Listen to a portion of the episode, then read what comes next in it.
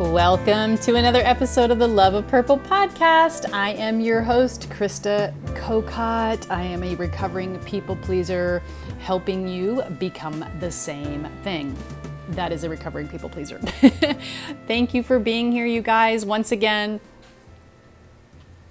Okay, today I want to talk about um, something that 10 signs that you are a people pleaser and ways to stop. And here's what I want to say, you guys, is that we all have a little bit of people pleasing in us. Okay. Everybody has it. It's human nature to want to please other people. We started out from the day we were born wanting to please our parents. Look at me, look at me. When we would take our first steps, when we would first roll over, when we would first say our first word, yay, you did it, yay, good job, right? So we, that external validation comes very, very natural to us. And we are created for community and we're created to be with other people. And if words of affirmation is a love language of yours, which it is mine, having people acknowledge you and say what you've done really well at and what you're good at is fuel. It helps you keep going in this life more than just words of affirmation, but um, acts of service. That might be another one, right? That's your love language. And it's like someone acknowledges that you did something for them. So people pleasing is actually the um, when we dive into deep into people pleasing, it is a type of person who constantly goes above and beyond to make other people feel good. This kind of person, a people pleaser, usually puts their own needs aside to cater to others' needs on a consistent basis. Okay? They may also, you may also, I have done, put yourself in harm's way for others who may not reciprocate. And this is where um, you will start to build up resentment because you're going above and beyond for what other people would actually do for you. We're going to touch on that. People pleasing usually comes from a place of insecurity and a learned behavior that has kept you safe in a maybe a traumatic childhood. Okay, big T or little t, meaning big trauma or little trauma. So, usually people pleasing happens so that you will feel valued, so you will feel accepted, um, instead, uh, uh, so that you will feel validated, so that you will feel seen, so that you will feel heard, so that you will feel uh, accepted. Did I, did I say that one already? However, what begins to happen with people pleasers is that we begin to feel burnt out, resentful towards those that we're always helping. We get physically and emotionally drained meeting other people's needs.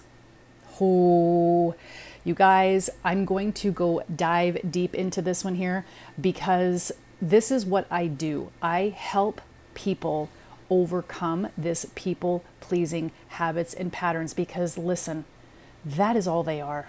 They are habits and patterns that we have created in our life to keep us safe. At one point, it kept us alive, possibly, by doing and saying and walking and dressing and all the things that other people wanted of us so that we were accepted and loved by possibly our caretakers, by those around us that were important to us. In order to do that, we had to become something, we had to do something, we had to say certain things.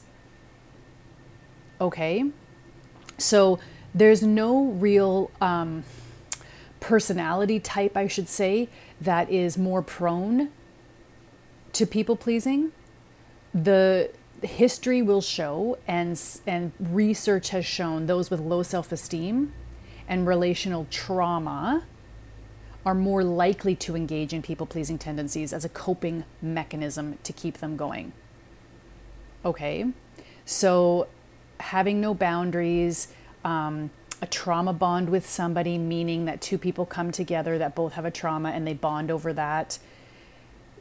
This can lead down to the spiral of people pleasing and seeking validation from others in order to feel good about yourself. And it's a really big, big topic but it's something that's so dear to me and so um, important to me because I value authenticity as that's one of my top values is authenticity. And you're not being authentic when you're pleasing other people because you are living for them. You are doing what other people want you to do and not what you want to do. And when I'm speaking about this, I'm speaking on a general, this is an everyday thing. This was an everyday thing for me, you guys, okay? So I want to give you 10 signs that some of them you may go, yeah, that's me. And others might, you might go, mm, that's not so much me, but I can do that. So, what I invite you to do as you are listening to this podcast episode is to take what resonates with you and toss the rest because then it's made it's meant for somebody else to hear and not you. Okay? So always remember that when you're listening to my episodes, anything actually, not just me. When you're listening to anything, if something there's two things you can do when you're listening to people, you know, speak. It's if something really resonates with you and you're like, that is so me. How are they know it's talking to me? Beautiful. Take that, learn from it. If something doesn't and you're possibly triggered by it or the back of your, you know, the hairs on your neck or you feel yourself getting agitated or mad, two things. Usually it's the first one. It's hitting you somewhere that you've got a bruise that you don't want to see. Someone's saying something uh, to you that you're like, I don't want you to, you know, I don't want to acknowledge that. And then other times there's things that people are talking about and you're like, that doesn't hit me right now. And that's cool because that, that might hit somebody else that wasn't meant for you when they're speaking. Okay, that was a little side note there. Hang on, I got to take a drink. So, what I want to go on here is 10 signs you're a people a people pleaser and I'm going to go through these quickly and you're going to be able to go yep, yep, yep. And if you say yes to more than half I want you to really take a look and go, okay, you know what? Enough is enough. I got to do something about this because you're not living authentically to who you are when you are people pleasing. When you're sitting in this state of taking care of everybody else, you're not living your true your true you're not letting your own light shine. You're actually doing what other people want you to do just so that you are okay. And in the end, you're not. Right? Number one, you cannot say no. This is a big one. You have a hard time saying no because you want to be accepted and liked by everyone. You think the best way to do that is by being overly agreeable. This was me for the longest time, and I know it's many of you. And there's a reason why we can't say no, and this is where I want to leave you with this this first this first sign. Why don't you like to say no? What comes up for you? What comes up for you? Write it down. Get a journal, get a pen. What comes up for you if you can't say no to somebody when they ask you? What is coming up for you? Okay, I'm not even going to give you any examples. I'm going to let you feel and hear what comes up for you when the thought of saying no comes out. That's a huge sign that you're a people pleaser. Number two, you feel overly anxious about other people's opinion of you. Okay, this can stem from insecurity. You have a fear um, about people perceiving you in a way you may not like. So you conform your behaviors to fit into that box, even if you're not being true to yourself. This was also me. I'm going to tell you all of them that were me, and I'm going to be like, yeah, that was a 10 out of 10 for me. That was. I would literally dress and I would agree with certain things this is why the Love of Purple podcast is called the Love of Purple podcast because for years, you may have heard this before, but if you're new here, for years I would say, What's your favorite color to somebody? Literally to this degree, and they'd go, Oh, it's blue. And I'm like, Same, same. Because I wanted to be liked so badly, and I was so anxious that if I said it's actually purple, that they would make fun of me. And it was confirmed by a couple people in my life that were like, that is an old person's color, or that's such a, you know, that's a royal color. And I'm like, okay, that must be a bad thing. And I made up these stories. So I just stopped saying my favorite cover, color was purple because I was anxious about what other people thought of me over that one thing. Okay? You feel overly anxious about what other people's opinion of you. Number three, you never, and I say this with very strong never, I rarely use that word, have you time. Your calendar is full of doing other things for other people. You don't schedule any kind of alone time or dedicate any time for yourself so that you will always be available for if others need you. And even if you do have time alone, you're asking yourself immediately, what can I do for somebody else? You make yourself immediately. So even if you do say, so this would, this again, hi, this would be me. I'd have alone time in my room and I'd be like, I'd message someone or I would call them and I would be like, hey, do you need me to do anything for you right now? Because I just didn't know how to be alone. I didn't know how to take care of myself because I was so used to taking care of everybody else. You feel, number four, you feel guilty setting boundaries, which is rounding up to number one. You feel as though others need you more than you need yourself, so you will abandon yourself over and over and over again. You don't sell, you don't set boundaries because you want to be helpful. You feel bad saying no to others. And possibly you were shamed for setting boundaries in the past. Possibly you tried setting it before and people made you feel bad about it. You got pushback. Maybe you tried saying no to going to a party and they're like, come on, don't be such a wuss. Or you tried saying no to, you know, a teacher or something like that and they're like, come on, why would you not do that? And so you felt shame. Therefore, no longer are you setting boundaries because you feel really guilty. And I've done many podcasts on this, episodes on this too, you guys, where guilt will come in when you set boundaries 1000%. It's learning how to talk to yourself. And my next episode that I'm going to do is reparenting yourself. Okay. And that's going to do with all this people pleasing stuff. Number five, oh, this was something that so many of us do. You apologize for things you don't need to. You literally will apologize for breathing if it's taking up somebody else's airspace. You will apologize for moving your chair. You'll apologize for getting up out of, you know, the seat an, on an airplane to go to the bathroom. You will apologize for sneezing. You will apologize for just living. You feel as though you were responsible for other people's feelings and reactions to everything. So you own things you don't even need to to make things your concern that doesn't have anything to do with you. Nothing. Nothing. You make other people's problems yours. And then we just start apologizing for everything.